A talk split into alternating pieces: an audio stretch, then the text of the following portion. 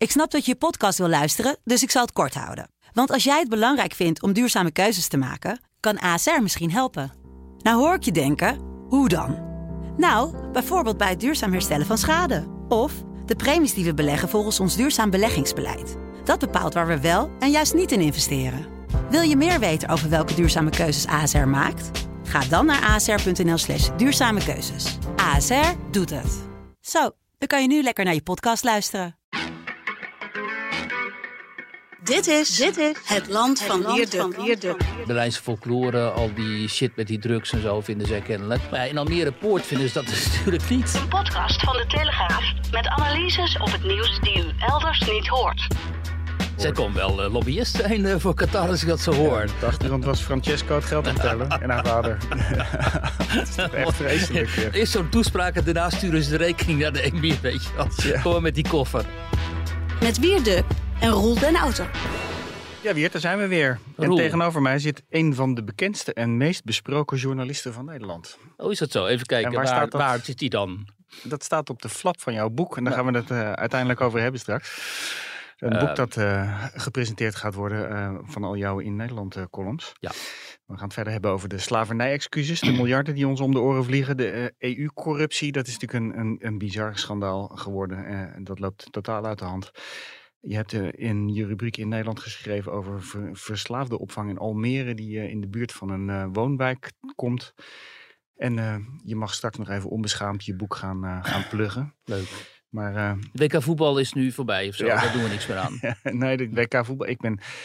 Ik was na de uitschakeling van Nederland was ik er zo klaar mee. Ja, weet je wel. Hè. Ik vond, het, ik vond Marokko wel echt wel fantastisch lekker. Daar hadden we een paar spelers van nodig. Vol gehad. met moed speelde die, hè? Als Ja. echte leeuwen tegen Frankrijk. En Frankrijk was helemaal niet goed verder. Nee. Dus ehm, deze deed het prima. Hij had ook een goal verdiend in die tweede helft. Maar ja, toen eh, sloeg het noodlot toe Ik natuurlijk. denk dat we die Amrabat hadden we er best bij kunnen hebben. Als je Zo. dat gedraai nu zag op dat middenveld. En, eh, Nou, die Amrabat die hadden we er echt wel bij kunnen hebben. ach, vreselijk. Laten we het maar niet meer over hebben. Nee, we inderdaad. gaan het er niet meer, over, erg. niet meer over hebben. We hebben, eh, we hebben zat op de agenda staan. Want eh, de, ja, eh, als wij deze podcast opnemen op donderdagmiddag, vliegt eh, minister Kaag naar Suriname. En eh, om, Op haar eh, knieën. Op haar knieën. Wat Mhm. gaat daar gebeuren, denk jij?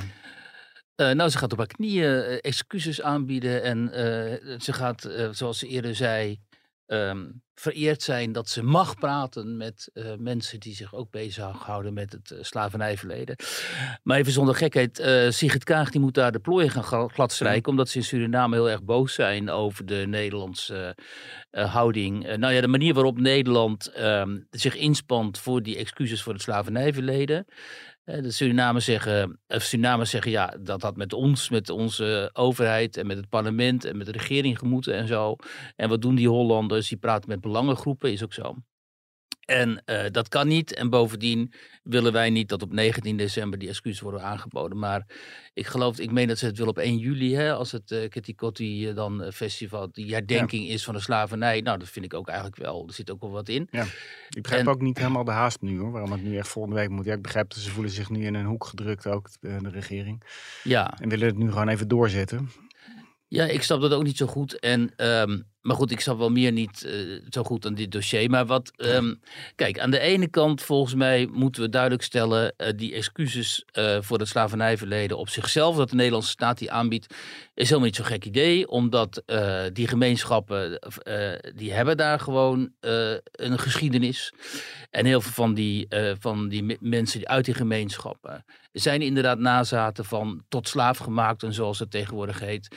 En die discussie over het slavernijverleden en de, de excuses, die speelt al decennia eigenlijk in de zwarte gemeenschap al een hele tijd. En dat werd dan prominenter toen eh, dat Kitty Festival ook in Nederland gevierd ging worden. Toen kwam er ook een slavernijmonument in Amsterdam. Eh, er werd ook, eh, het kwamen ook instellingen die zich daarmee met slavernijverleden gingen bezighouden. Die werden dan gesubsidieerd door de nationale overheid en zo. En dat werd allemaal nog eens een keer aangezwengeld vervolgens door die Black Lives Matter toestanden in de Verenigde Staten, die ook naar Nederland overzwaaiden. En een soort nieuwe generatie zwarte activisten nam dan eh, dit, die fakkel over en eh, heeft er uiteindelijk voor gezorgd dat dan die excuses aangeboden gaan worden. Nou, eh, daar kun je van alles van vinden. Omdat in die, in die beweging zitten ook hele radicale elementen. Die vinden dat jij en ik en eh, alle andere blanken per definitie racist zijn. Omdat we blank zijn. En eh, nou ja, dat is dus een racistische opstelling. En dat, dat is heel verwerpelijk, vind ik. Maar er zitten ook gewoon mensen van goede wil. Die, die we als staat, als Nederlandse staat, als opvolger van die onrechtsstaat, zeg maar destijds. Hè, die, die slavernij accepteerden. Um, daar is niks op tegen dat die Nederlandse staat excuses maakt. Alleen, nu komt de aap uit de mouw, daar hebben we het hier ook al vaak over gehad. Ze willen herstelbetalingen. En dus meneer Zunder daar in uh, Suriname, die zich al heel lang bezighoudt met deze kwestie, die wil 20 miljard. Deze bedragen zijn niet de bedragen waaraan wij denken wanneer wij uh, denken en becijferen wat de materiële en immateriële schade van de slavernij is geweest. Want dan kom je dus op cijfers als, als miljarden. En daar willen wij dus over praten met vertegenwoordigers van de Nederlandse regering. Ik las een verhaal van uh, Piet Emmer, de deskundige op het gebied van uh, de sla onze slavernijgeschiedenis.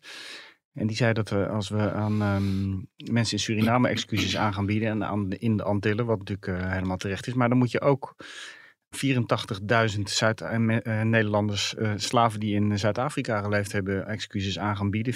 4.000 in Sri Lanka. In New York hebben we als Nederlanders heel veel slaven gehad. Uh, in Indonesië uh, 4000. Ja, ik net zeggen, fantastische Indonesische uh, slaven. Ja, als je dat bij elkaar optelt. en um, dan kan dat aardig op gaan, gaan lopen. Ja, en kijk, en dat is natuurlijk het uh, vervelende hier, dat um, uh, een deel van die mensen die dus die excuses eisen en die herstelbetalingen, die wekken inmiddels de indruk dat het hen vooral gaat om het geld, in plaats van om het symbolische gebaar dat verbindend zou moeten zijn van die excuses. En uh, nu is Sigrid Kaag, die staat niet onbekend dat zij wat financiën betreft recht terug heeft en ook niet zozeer wat betreft het, zeg maar, voet bij stuk houden als het om culturele en uh, andere nationale uh, posities gaat van Nederland. Die levert ze graag in ter wille van uh, minderheidsgroepen, laat ik het zo zeggen. Dus de kans bestaat dat Kaag daar terugkomt en zegt: ja, we gaan toch maar hè, um, betalen. Maar goed, dat weet ik niet hoor. Maar. Um, ze zegt van niet volgens mij hoor. Maar, nee, nee, maar ze, gaat ook niet echt niet. excuses aanbieden. Dat moet nog later. Nee, tuurlijk. Dat gaat om... is er alleen maar om de, de plooien glad te strijken. De plooien glad te strijken. Nou ja, we zullen het gaan zien in elk geval is het ook, zo, ook nog eens een keer zo dat um, die activisten eigenlijk maar voor een heel klein deel van die gemeenschap uh, staan. Hè? Omdat, uh, dat zie je ook wel op internet, zo heel veel mensen uit die zwarte gemeenschap zelf ook, die hebben zoiets van, joh, hou op met die radicale posities. Uh, ik wil helemaal geen geld. Als ik geld krijg, dan als quasi nazaat, dan voel ik mij juist weer in die hoek gedrukt van hè, tot slaafgemaakte. Dus ik, heb, ik, ik verdien genoeg, ik kan mijn broek ophouden en dan heb ik niet ook nog eens een keer het geld nodig nodig um, uh, als soort compensatie voor leed dat dan mijn voor, voorouders eh, zouden hebben uh, moeten ondergaan. En er is ook wel een en ander te zeggen over de vraag of inderdaad wat deze radicale groepen dan beweren, die slavernij, dat verleden van die slavernij echt doorwerkt in onze samenleving. Want dat is wat zij beweren. Hè. Het is niet een oud probleem, het is een actueel probleem, omdat wat wij nu zien, het racisme in Nederland, het institutionele racisme, dat zou ook eigenlijk voortkomen vanuit die superioriteitsgedachte die destijds uh, slavernij mogelijk maakte. En die nog altijd uh, zou heersen. En helaas heeft Mark Rutte op een gegeven moment ook gezegd: hè, er is sprake van systemisch institutioneel racisme in Nederland. Dat had hij niet moeten doen, omdat dat niet zo is. Omdat voor de wet is iedereen in Nederland gewoon gelijk. Er is wel sprake van discriminatie.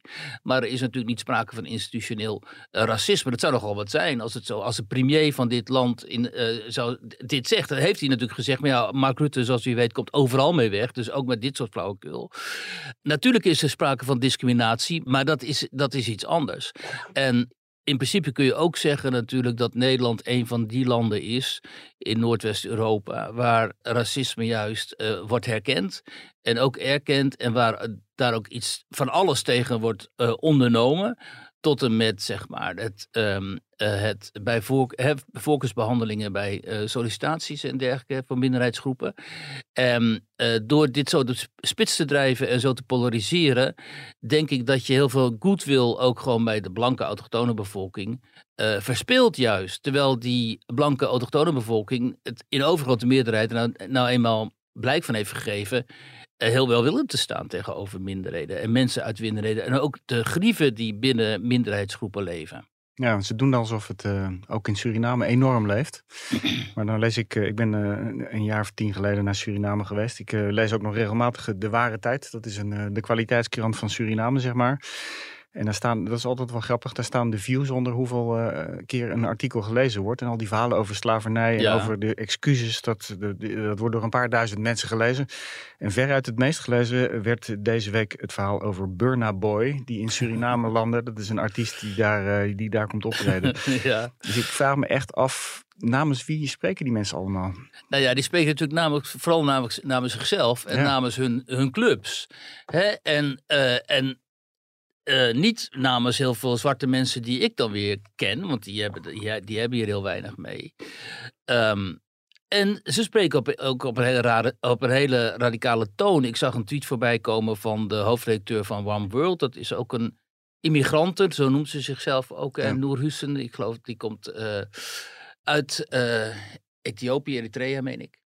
Die heeft het dan over dat oh, die blanken die moeten zich helemaal niet bemoeien met dit debat. Het gaat dan helemaal niet aan met hun eh, gierige ass. Hè? Dus dat is hun eh, sorry ass, zeg maar, de Amerikaanse Ja. overgenomen. Dus die blanken moeten eigenlijk hun kop houden. En dat hoor je steeds vaker. Dat blanken niet het recht hebben. Dat die witte man, witte mensen hebben niet het recht om zich hierover uit te spreken. Omdat zij schuldig zijn en inherent eh, racistisch. Dus alles wat zij zeggen, wij zeggen, is gewoon hoe dan ook voort, komt voort uit de racistische mentaliteit. En kijk, dat soort mensen zie je steeds vaker op posities in de media, in het bestuur, in de politiek ook en zo. En dat vind ik ontzettend zorgelijk, want dat, dat, eh, dat jaagt de polarisatie, die al zo groot is, alleen maar meer aan. Eh, hè? En daar zit ook helemaal niet een eh, poging in om te verbinden natuurlijk. Nee. Er zit alleen maar een poging in om andere mensen de mond te snoeren. Nee, want ik, wat ik zag ook was dat de NDP in Suriname, dat is de partij die zich er het meest voor en die voorijvert voor schadevergoedingen. Maar ja, dat is de partij van Boutersen allicht. Die ja, veroordeeld drugs, drugscrimineel. ja. wil hij nog meer geld? Ja. Nou, ik denk dat hij van, van zijn vooroordelen af wil, want het is natuurlijk best lastig reizen zo. Ja. Ja, dus wie vertegenwoordigen die mensen? Ja, dat is echt wel een, eh, een probleempje, denk ik. Ja, maar ja, tegenwoordig, kijk, je kunt je ook afvragen wie dit kabinet staat op eh, heel weinig zetels. Wie, wie vertegenwoordigt dit kabinet nog precies? En ze nemen wel allemaal besluiten die heel vergaand zijn voor de, voor alle, de hele bevolking. Terwijl ze eigenlijk nog maar een heel klein gedeelte van, de, van die bevolking eh, representeren. Dus ehm, ja, als je mensen in machtsposities krijgt, en ook die mensen via die radicale zwarte clubs, die krijg je in machtsposities, omdat ze tegenover eh, ons kabinet kunnen komen te zitten in het katshuis en zo. Ja, dan krijg je dat mensen die eigenlijk feitelijk heel weinig achterban hebben, toch eh, belangrijk kunnen zijn in de besluitvorming. Gelukkig worden we wel heel goed vertegenwoordigd in Europa. Absoluut. Door wie word jij vertegenwoordigd? nou, in ieder geval niet door eh, Francesco Giorgi. En Nee, door is, eh, eh, Eva, corrupt. dat is de, de man van Eva Kaili, die betrapt is op, op corruptie. ja, dat is haar, haar is die naam, partner, geloof ik. Hè? Ja, ja. Ja. de- die Francesco, dat is de, de partner. Ja, Ja. de- die Eva Kaili, die is betrapt met 150.000 euro in haar Dat was de Griekse vicevoorzitter van het Europees Parlement. precies. Een socialiste. Van, eh, van de Sociaaldemocraten. Ik Ja. weet niet of je dat nog steeds socialisten kan noemen. Nou, deze Grieken wel hoor. ja, daar zitten de echte hardliners. Hè? Maar ehm, eh, die, had een, eh, die heeft een man en die heeft alles gewoon bekend. Zij heeft vanaf het begin staalhard ontkend dat het geld van haar was. En wat er, die kon er eigenlijk niet echt een verklaring voor geven. Maar haar man is opgepakt en die begint meteen te zingen. Nou ja, want het gaat dus. Wat, is, wat ik ervan begrijp, is dat er is dus corruptie rond vooral Qatar. Een aantal mensen in het Europees Parlement hebben zich laten omkopen, waarschijnlijk door Qatar, althans door een golfstaat, Ja. om het op te nemen voor dat staatje dan. En bij hen thuis zijn gewoon eh, pakketten met geld gevonden bij, ik geloof bij die eh, Griekse alleen al iets van anderhalf miljoen. Haar vader is in het Sofitel opgepakt, ook met een koffer met geld. Er is nog een, eh, een Italiaanse politieke partner van haar die ook is, corrupt lijkt te zijn. Ja, dat En- is die Francesco Joy. Oh, dat ja, dat is die, Ja. die, die meneer en die, en die partner van haar die dus bekend heeft kennelijk. Nou ja, dit is natuurlijk smullen omdat, ja het is natuurlijk heel erg, maar het is ook wel smullen omdat dit een institutie betreft die telkens de mond vol heeft over corruptie, Normen en waarden. normen en waarden en corruptie elders, namelijk in Hongarije en Meneer Polen. Polen, ja. En nu treft dit dus het hart van dat instituut, want die vrouw die was uh, vicevoorzitter. En het, eh, natuurlijk is er niet smullen, maar het is wel zo dat als jij zo'n grote mond hebt over normen en waarden en je wijst de met uh, een wapperende vinger naar andere landen, dan moet je natuurlijk wel je eigen zaakjes op orde hebben. En de verdenking dat dat niet zo is, ja, die, is natuurlijk al heel lang. En corruptie in Europa, in Brussel, is natuurlijk al decennia oud. Maar uh, dit is wel heel blatant, ja. uh, brisant, zoals we En als je haar standpunten over Qatar hoort, want daar ging het natuurlijk allemaal om, uh, dan is dat best wel lachwekkend. Today the World Cup in Qatar is a proof actually of how sports diplomacy can achieve a historical transformation of a country with reforms that inspired the Arab world. Still some here are calling to discriminate them. They bully them and they accuse everyone that talks to them or engages of corruption. But still, they take their gas. Still, they have their companies profiting billions there. Ja, met terugwerkende kracht zijn dit al een mooie tekst als je dit zo hoort. Zij kon wel uh, lobbyist zijn uh, voor Qatar als ik dat zo hoor. Ja, op de achtergrond was... Uh, Zal ze betaald worden? Op de achtergrond was Francesco het geld aan het tellen en haar vader. Het is toch echt vreselijk. Eerst zo'n zo toespraak en daarna sturen ze de rekening naar de emir, weet je wel. Ja. Kom maar over de brug, kom maar met die koffer. Ja, ja zo gaat het. Maar goed, kijk... Um, dit schaadt natuurlijk ook weer enorm het vertrouwen van mensen in de Europese politiek. En mensen hebben al heel weinig vertrouwen nou. in die Europese uh, politiek, omdat die niet transparant is omdat die uh, bijna niet democratisch is. Het uh, Europees Parlement heeft eigenlijk helemaal geen, geen vuist, kan geen vuist maken. Die Europese Commissie, weten we nog, uh, die wordt gewoon samengesteld door, de, door, de, hè, door, door ons, of door, door, door de regeringsleiders van die landen. Hè? Want um, weet je nog dat Frans Timmermans eigenlijk uh, voorzitter zou worden. Dus schoven de Duitsers opeens uh, Ursula von der Leyen na, na, naar voren. Ja. En toen moest Frans Timmermans positie uh, genoegen nemen met een tweede plek. Dus zo gaat dat daar. En dan komt ook nog eens een keer zo'n schandaal eroverheen. Natuurlijk zeggen we mensen dan in Nederland van... joh, moeten wij daar zoveel geld voor betalen? Het kost handenvol geld. Die mensen verdienen handenvol geld. En als ze dan ook nog eens een keer zo corrupt zijn... hou ermee op, omdat ze ons ook in heel veel opzichten... Uh, uh, enorm uh, last bezorgen met het beleid dat zij uitstippelen. Hè? En bovendien ook nog eens een keer beleid dat vaak gaat boven nationaal beleid... zodat wij, onze nationale parlementen en onze regeringen... daar bijna niks meer tegen kunnen Nee, wij worden zo'n beetje bestuurd door die mensen. Ja, dat, en wie wij hebben... Wij zetten eerst handtekeningen onder allerlei overeenkomsten... waar we later weer op af worden afgerekend. Ja, en ik kan me niet herinneren dat wij voor Ursula von der Leyen hebben gekozen. En die andere commissarissen nee. op Timmermans na, daar ken ik de namen niet nauwelijks van. Dus ja, waar hebben we nou hier precies mee te maken? En uh, goed, we moeten de Europese Commissie, Europees Parlement niet verwarren natuurlijk. Hè, want het, dat, dat zijn twee gescheiden organen. Maar ja, dit is natuurlijk wel heel erg wrang. En je ziet ook wel uh, erg veel damage control vanuit het parlement nu. Hè, dat mensen, die, uh, die Grieks is ook onmiddellijk afgezet en zo. En die zit nu in hechtenis. Ja. En die, die Italiaan geloof ik ook. Nou ja, we zullen zien hoe dit uh, fiasco ja. gaat aflopen. Ik heb op Netflix die documentaire gezien. Nou, er wordt hier geboord op de achtergrond. Dus af en toe worden we gestoord. Maar... Um, op Netflix heb ik die documentaire gezien over hoe uh, Qatar uh, aan het WK is gekomen. Om ja. uh, dat te kunnen organiseren. Toch ging er ook heel veel koffers met geld rond, toch? koffers met geld. Dat is daar gewoon normaal. Koffers met geld. Maar ja. Naar de Platini en... Ja, al die, en, en Afrikaanse bondsvertegenwoordigers. Oh ja, en, die, ja. Die kregen gewoon eventjes 14.000 euro in een envelop of ja, op een hotelkamer onder de deur 14.000? Ja, maar dat, waarschijnlijk ja. waren er meer bedragen. Maar dit was hmm. om ze even gunstig te stemmen waarschijnlijk.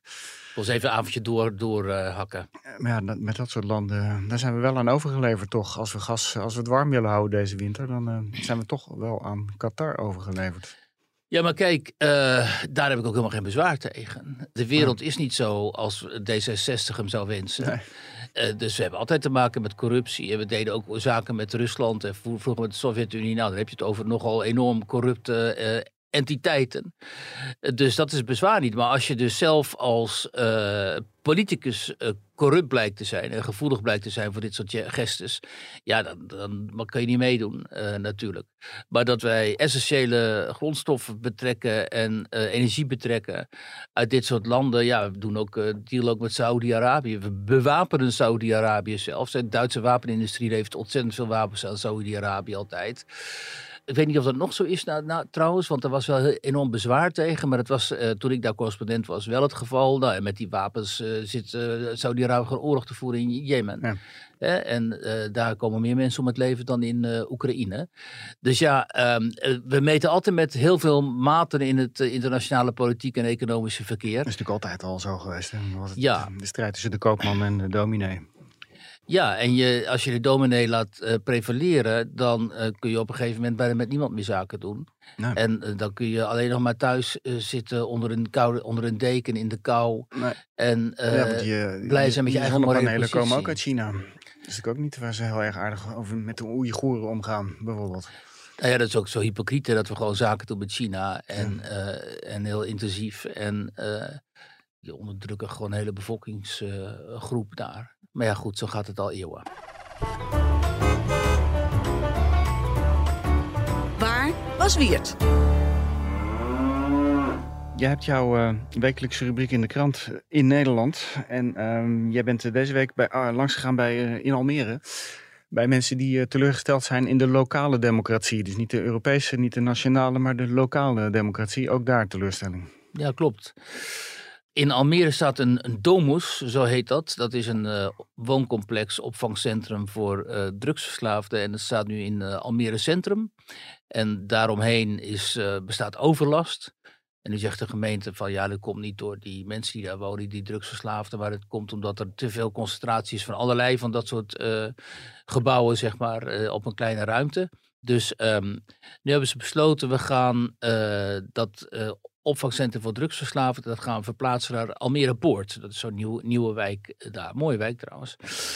En daarmee ontkoppelen we ook een beetje de opvang voor dak- en thuislozen van de opvang voor drugsverslaafden. Want kennelijk loopt dat nu door elkaar heen. En dan gaan die drugsverslaafden, die moeten dan maar naar Almere Poort. Maar ja, daar zitten allemaal gezinnen met jonge kinderen die daar een, uh, een koophuis hebben gekocht. Ik zag daar foto, dat is een, eh, echt een hele mooie wijk. Dat is een hele mooie, ruim opgezette wijk. ook mooie huizen en zo. En ik kan me ook goed voorstellen dat mensen daar uh, willen wonen.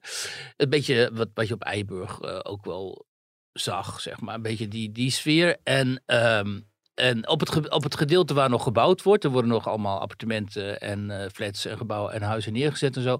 Daar moet dan ook een nieuw wooncomplex voor uh, die drugsverslaafd worden gebouwd. Nou, je moet natuurlijk wel ergens iets uh, neerzetten. Dus de vraag is, waar moet je dat dan neerzetten? Nou dat is wat de gemeente zegt. De wethouder die zegt dan tegen mij van, althans haar woordvoerder, bij ja, luister eens, Almere is bijna de vijfde gemeente van Nederland. Dus het, uh, die groeit als kool. En dan heb je ook te maken met grootstedelijke uh, problematiek. En we moeten die mensen ergens onderbrengen. In het centrum is niet, uh, is niet meer gewoon gepast, want er is te veel overlast. Dus we verspreiden ze over de stad. En deze mensen moeten dan naar Almere Poort. Maar ja, dat haalt je de koekoek. Die jonge gezinnen daar met die jonge kinderen, die denken natuurlijk, ja, wat krijgen we nou? Want die kennen die overlast uit het centrum. Hè, schreeuwende, schreeuwende mensen, dealers die daar rondhangen, mensen die psychotisch zijn en zo. En daar hebben ze natuurlijk helemaal geen zin in. Want het is een, ik las dat het een afkikcentrum is waar je nog wel drugs mag gebruiken. Nee, het is juist geen afkikcentrum. Oh. Juist niet. Oh, Het is dus een opvangcentrum waar je op je kamer ook nog eens een keer drugs mag gebruiken. Dus je probeert het probleem een beetje te beheersen, zeg maar. Zo. Ja, maar ja, als je drugs mag gebruiken, heb je ook drugs nodig. En waar koop je die? Die koop je niet uh, in de apotheek, die koop je bij dealers. Want die krijgen ze niet van de gemeente. Nou, het is niet geen methadon of uh, dat soort. Uh, voor zover ik begrijp niet, omdat die dealers die hangen nu ook rond bij dat opvangcentrum opvangcentrum in het, het centrum. Uh, in het centrum. En die bewoners die voelden zich ook overvallen, omdat ze wisten hier niks van. En uh, ze moesten het doen met een berichtje in de lokale krant, Almere deze week. En uh, daarin stond dat dat centrum er ging komen. En toen schrokken zij zich natuurlijk te pletter. En ze dachten, wat is dit nou? En een van die dames met wie ik sprak, die is met de gemeente gaan bellen en zo. En die heeft uh, raadsleden aangeschreven. En die dacht, ja, dit kan niet. En die is toen een Facebook-actie begonnen, of Facebook-pagina begonnen. En vervolgens zijn ze een petitie begonnen, die is al 3000 keer ondertekend. En toen stonden ze opeens met z'n allen bij het gemeentehuis op een inspraak uh, of, of infoavond. En toen kwamen er zoveel mensen opdagen. De bedoeling was dat die infoavonden over drie avonden zouden worden verdeeld. Maar bij de eerste avond stroomde het al helemaal vol. En toen heeft de burgemeester Ank Bijleveld, hè, want ook zo typisch, Ank Bijleveld heeft dan ook weer een baantje. En die is dan waarnemend burgemeester van Almere geworden. Hè. Dat schuift allemaal maar door de hele tijd. En die heeft toen gezegd, ja, maar de veiligheid komt zo in gevaar. Dus eh, dit kan niet doorgaan. En deze dames zeggen ook, ja hallo, onze veiligheid komt in gevaar. Wij brengen niemands veiligheid in gevaar, dus waarom kon het niet doorgaan? We wilden alleen, alleen, we wilden ook niet met z'n allen naar binnen. We wilden gewoon laten zien dat wij het hier niet mee eens zijn. Maar goed, die avond is toch afgezegd. En die is nu verplaatst naar 31 januari. Uh, maar inmiddels hebben die, even die, die activisten hebben een uh, advocaat in de arm genomen. Uh, en die gaat gewoon, of die is van plan althans om te gaan procederen. Omdat ze vinden dat dit volgens bestemmingsplan niet klopt. Nou, dat kun je altijd, hè, bestemmingsplan moet inderdaad nog worden gewijzigd, schijnt het. En je kunt het natuurlijk gooien op inderdaad hè, gevaar voor kinderen en zo. Ja, het is natuurlijk een beproefde tactiek. Hè? Die ze, hebben ze ooit geleerd van toen ze woonwagencentra wilden bouwen. Dat als je dat in een bestaande wijk deed, dan kwam, kwamen die mensen in opstand. Dus als je een nieuwbouwwijk neerzet, dan zet je eerst de woonwagens daar neer en daarna de, de nieuwbouw eromheen. Zodat niemand meer kan klagen. En dat, waarschijnlijk hebben ze dat hier ook een soort van geprobeerd. Hè? Want het zou tegelijk nou, opgeleverd moeten worden. Kijk, de wethouder heeft wel schuld bekend. Die zei van, ja, ik had toch uh, die bewoners beter moeten informeren. Maar dat gaat dan maar om 100 mensen in die directe omgeving. Hoe dichtbij staat het? Staat het echt heel dichtbij? Of nou, het, uh... ik, waar het moet komen, het staat toch wel vrij. Het staat niet echt in die wijk hoor. Maar ja, die wijk is nog in opbouw. Ik heb even gekeken. Ja. Dus er staan alleen nog maar, zeg maar, voor een deel staan er alleen nog maar uh, bouwputten. Uh, maar die wethouder heeft gezegd: oké, okay, een soort. Ongeveer 100 mensen had ik beter moeten informeren. Mijn schuld had ik beter moeten doen. Maar, zegt ze, omdat er nog geen burgerbewoning is, heb ik wel alvast de ondernemers, de projectontwikkelaar en de ondernemers die daar komen, die heb ik wel geïnformeerd. Ja. Maar ja, dan zijn die, die, die gezinnen, die zijn het daar nu natuurlijk niet mee eens. Ze zeggen, ja, maar je had ons moeten informeren, want op 50, 40, 50 meter van een school, zeggen zij, komt dat wooncomplex ja. Uh, daar. Ja, weet je, ik vind dit... Ja, um, naast een school is niet zo handig. Nee. nee, en er zijn veel scholen daar. Ze hebben in die week in die buurt iets van allerlei scholen. En ja. dus een hele kinderrijke omgeving. Er is ook een park in de buurt. Nou, eh, mijn ervaring in Berlijn is... Berlijn is natuurlijk eh, shithole wat dit betreft. Daar heb je het uh, Görlitzer Park. Görli heet dat. In Kreuzberg. Dat is ook een groot ja, park. daar ben ik wel eens geweest. Ja. Nou, dat, dat is sterft het van de verslaafden. Puinhoop, jongen. Daar kan je, sterft ja. het van de verslaafden en de Dan moet je hard doorheen fietsen als je daar... Dan moet je echt heel snel... En als vrouw alleen moet je er echt niet doorheen nee. lopen. Nee. En in Berlijn, ja, grote, eh, grote stad en waardeloze uh, regering en zo, daar, dat heet daar ook de Regierung. Uh, die doen er niks aan of die kunnen er niks aan doen. Die laten het allemaal maar op zich. Zo van, het is Berlijnse folklore, al die shit met die drugs en zo vinden zij kennelijk. Maar ja, in Almere Poort vinden ze dat natuurlijk niet. Nee, daar zijn ze juist nee. komen te wonen. Hè? Want ik sprak de, een van die dames, ook een voormalige Amsterdamse. Um, die was gevlucht voor Amsterdam, zeg maar. Nou, die was met haar man dus naar Almere ja. gegaan. En juist in die, uh, zij dacht altijd, of zij dacht wat moet ik daar eigenlijk als ras Amsterdamse? Ja. Maar ze vindt het daar fantastisch inmiddels. Ze heeft een mooi huis kunnen bouwen en zo. En heeft kinderen. En, uh, en denkt nu van, ja, nou shit, nou komt die problematiek uit Amsterdam. Uh, die komt, komt nu ook, ook naar hier toe. Want ze had een huis gekocht, maar ze wilde er weer vanaf, begrijp ik dat? Nee, nee dat, is, dat is een andere dame die woont daar gewoon. Die hadden, waren juist van plan om een groter huis uh, te kopen en die uh, in dezelfde wijk. Dat is overigens de, de echtgenote van uh, Ulisse Elian, de VVD, ja. VVD-Kamerlid. Ja. Dus dat is Elian zelf ook. Die was er met zijn vrouw van plan om daar een ander huis aan te schaffen. En die waren al heel ver. Dus de vloer en de, de verwarming en zo, die waren al uitgekomen. Oh nee, de keuken en de vloer. En het koopcontract was al opgesteld, meen ik. Maar toen hoorden ze dus van de komst van het wooncomplex. En toen hebben ze afgezien van koop. Ja. Dus uh, voor hen was het kennelijk zo urgent dat ze dachten van uh, dat gaan we niet doen. Dan wachten we nog even af en dan gaan we wel op een gegeven moment uh, iets anders kopen. Dus ja, nou... Ja. Zo'n verhaal is illustratief voor de rubriek die jij elke week hebt in de, in de krant. Dat is een mooi bruggetje. Ja, en ja. jij hebt een aantal van die verhalen gebundeld. En in een boek. Ja. Hoe heet dat boek? Dat heet uh, in Nederland uh, reportages uit een uh, land op drift. Een land op drift, je verwacht ja. het niet. Ja. Je hebt een soort van samenvatting gemaakt met, al die, met de, de mooiste verhalen. Nou ja, ik, heb, ik doe dit nu vijf jaar. Ik ben begonnen in 2017 hier bij de Telegraaf. En kreeg toen de gelegenheid van Paul Jansen, de hoofdredacteur, om elke week een, een blik te werpen ergens in Nederland en daarvan verslag te doen. Tot mijn grote genoegen natuurlijk, want dat was natuurlijk een fantastische uh, mogelijkheid. Nou ja, en inmiddels heb ik 200 nog wat van die verhalen geschreven. En een, een redelijk aantal daarvan uh, hebben we nu gebundeld in deze uh, collectie, zeg maar. maar ja, met nou de uitgebreide inleiding. Als je nou terugkijkt op die vijf jaar, wat is er veel veranderd? Ja, dat vind ik wel. eh, ten eerste is polarisatie alleen maar toegenomen. Die, die was al vrij groot, maar die is alleen maar veel groter geworden. In de tussentijd is ook dat hele eh woke-gebeuren is eh, opgekomen en splijt de samenleving eh, nog veel meer. Wat je destijds dacht aanvankelijk van, is dit nou een soort van gekte? Is het, waar gaat het naartoe, weet je wel? Zelfs met eh, destijds die aanvallen op Zwarte Piet. Het is eigenlijk begonnen, mijn verhaal hier bij de krant, zijn eigenlijk begonnen met het verhaal van de blo- blokkeervriezen destijds. Toen Jenny Douwers die video online zette uit haar auto, waarin ze in het, in het Fries, in het donker, s ochtends vroeg, de bevolking van Dokkum en omgeving opriep om op te staan tegen de komst van zwarte activisten. En dat deed ze toen ook. Hè. Daar- kwam die blokkeervriezen uit voort. Daarmee begon het eigenlijk. En toen, ben- ik herinner me, toen hadden we nog een soort van verwondering over dat, dat, dat anti-Zwarte Piet activisme eh, zich zo snel verspreidde. En dachten we nog van nou, dat zal wel geen stand houden en zo. Maar inmiddels zie je, vijf jaar later is Zwarte Piet eigenlijk verdwenen uit de openbare ruimte. Het Sinterklaasfeest, ik weet niet of jij er iets van hebt meegekregen, maar in eh, de winkels en zo en in de winkelstraten bestaat het bijna niet meer. Dus de universiteiten, delen van het openbaar bestuur, eh, media en zo zijn helemaal in de ban geraakt van dat woke eh, denken. Die hebben ook al die terminologie overgenomen. We heten tegenwoordig ook niet meer blank, maar, maar wit. Wat een politieke term is. Het transgenderisme, eh, radicale transgenderisme wordt als volstrekt normaal inmiddels in die kringen eh, ervaren. En je ziet dus dat zeg maar de, wat vroeger werd gezien als toch als de doorsnee Nederlandse eh, burger die kon stemmen op CDA of Partij van de Arbeid, ook wel een beetje in de VVD, iets minder trouwens.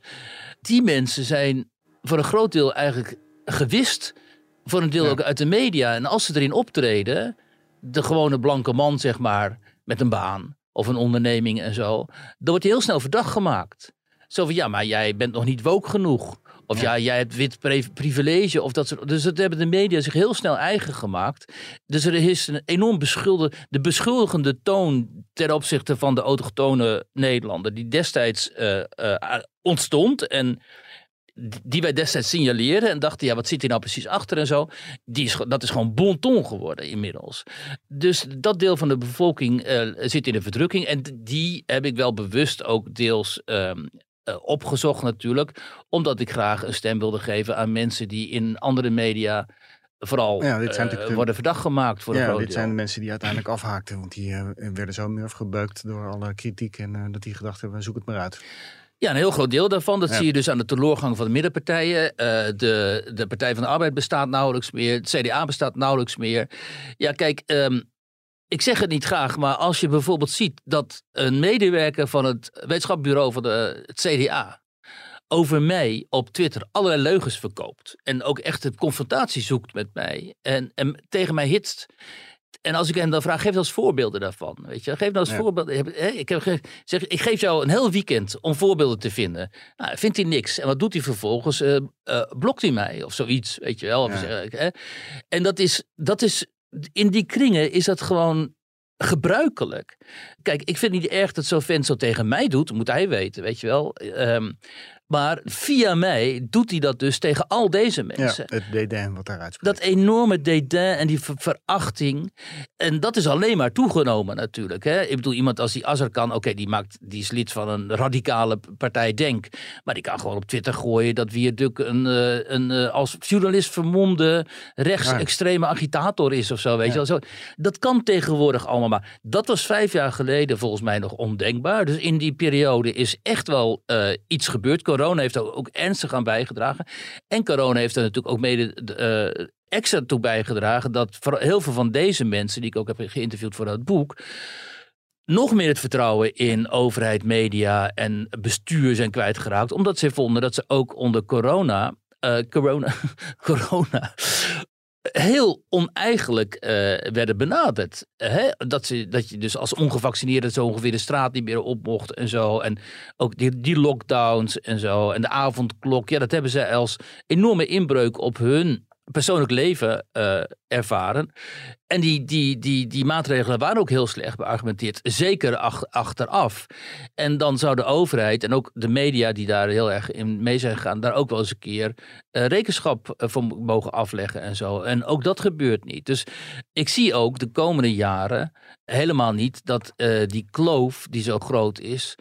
gedicht zal gaan worden. En helemaal niet als hij gedicht moet worden door mensen die daar helemaal eigenlijk niet voor zijn toegerust. Die eigenlijk totaal niet in contact staan met deze groep mensen. En, en dat zie je dus steeds meer. Dat zowel in de politiek als in bestuur als in de media mensen zitten op posities die eigenlijk, eh, nou ja, zoals die CDA dan, met de gewone man en vrouw geen enkele connectie meer hebben, maar wel doen alsof ze heel verbindend eh, zijn. Maar denk jij dat het eh, aantal eh, afgehaakten nog groeiend is in Nederland? Dat steeds meer mensen gaan afhaken? Eh, Nou, dat zullen we zien in maart. Als die eh, provinciale verkiezingen zijn. En de uitslagen daarvan, die zullen laten zien eh, of, dat in, of dat zo is. Je weet het ook niet, hè, natuurlijk. Want wat, wat je op sociale media tegenkomt en zo, dat is niet per se representatief.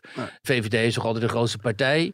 Je Ondanks, ziet het in de peilingen een beetje met de BBB die eh, enorm in opkomst is. Ja, alleen die, die daalt Ja, dan ook 21. weer. Dan is de PVV weer de grootste. Maar dan, dan, dan, dan stuurt Wilders weer een schandalige tweet. En dan zaalt hij weer een paar... de, de groep ontevreden mensen blijft ongeveer hetzelfde. Eh, heb ik het idee de laatste paar jaar, de laatste vijf jaar. Ja, en het is wel tijd nu, hoogste tijd, dat die groep ontevreden mensen eh, politieke invloed en macht gaat krijgen. Omdat het veel te lang zo is nu dat de groep eh, links-liberaal progressieve, zeg maar, Rijk links noem jij ze. Rijk links, dat Ja. die aan de macht is en ook denkt, hè, dat zie je ook in de uitspraken van vooral eh bewindsmensen van D66 en zo, en denkt dat zij gewoon eigenlijk een, een grote meerderheid in Nederland vertegenwoordigen. Wat helemaal niet het geval is. En elke gezonde democratie kent een afwisseling en wisseling van de wacht. Eh, het zou heel veel lucht geven als gewoon centrum rechts en dan niet VVD, want die is niet meer rechts, aan de macht zou komen om deze mensen eindelijk ook eens een keer een machtspositie eh, te geven. Zoals dat in de Verenigde Staten gebeurt, zoals dat in ehm Verenigd Koninkrijk eh, gebeurt, zoals het in Zweden is gebeurd ook. En zoals dat niet in, eh, nooit in Nederland gebeurt de laatste decennia zo ongeveer. Wat, wat heel erg schadelijk is voor het democratische gevoel van, van mensen. Omdat deze mensen die denken, ja maakt niet uit wat ik stem, maakt niet uit wat ik zeg, wat ik doe. We krijgen zometeen toch weer een kabinet met D66 en, en die partijen die er nu zitten. En het gaat precies op deze voet verder. Maar als ik jouw eh, boek koop en ik eh, lees het eh, tijdens de kerstdagen, kom ik daar dan wel een beetje hoopvol uit? Of heb ik dan na de kerstdagen helemaal geen zin meer in het... Heel veel mensen leven? schrijven mij, en dat is wel interessant hoor. Heel veel mensen schrijven mij die zeggen: jouw podcast en jouw stukken. die geven mij in ieder geval een handvat om te begrijpen wat er gaande is. Waarvoor veel dank. En daarvoor dank ik hen natuurlijk ook. En ik denk wel dat als je dit boek leest, omdat hier ook wel veel mensen aan, de, aan het woord komen die heel intelligent zijn, eh, wetenschappers en schrijvers, die staan er ook in, die over deze tijd hebben nagedacht en hebben gepubliceerd. Eh, ik denk wel dat je op een gegeven moment gaat denken van, oh, is dat het? Weet je wel, ik haal het altijd het voorbeeld aan van Josse de Voogd en René Cuperus, die die als atlas van de afgehaakt hebben gemaakt. Dat was voor mij ook echt een heel belangrijk inzicht toen zij zeiden, moet je nou eens kijken op die grafiek. De mensen die de macht in Nederland in handen hebben, dat zijn dus degenen die op VVD en D66 stemmen. En die daarvoor eh, vertegenwoordigd zijn in de politiek en in de media ook. Die in het, in het spectrum van de Nederlandse bevolking zitten zij heel excentriek eigenlijk op een positie die eigenlijk totaal niet correspondeert met de rest van de Nederlanders. Namelijk, ze zijn heel tevreden over zichzelf, over hun eigen leven en over de weg die eh, Nederland is ingeslagen politiek. En ze zijn ook best wel met veel, want dit zijn natuurlijk de hoogopgeleide mensen die in de steden wonen of in, die, in de mooie buitengemeentes en zo. Ze zijn ook best wel met veel, zodat die bubbel waarin zij zitten ook groot is. En dan komen ze ook nooit uit, hoeven ze ook nooit, nooit Ja. uit. Maar met de met de overgrote meerderheid van Nederland hebben ze helemaal niks te maken. En dat zijn wel de mensen die de dienst uitmaken in, in, in politiek, bestuur, onderwijs, cultuur ook vooral, media.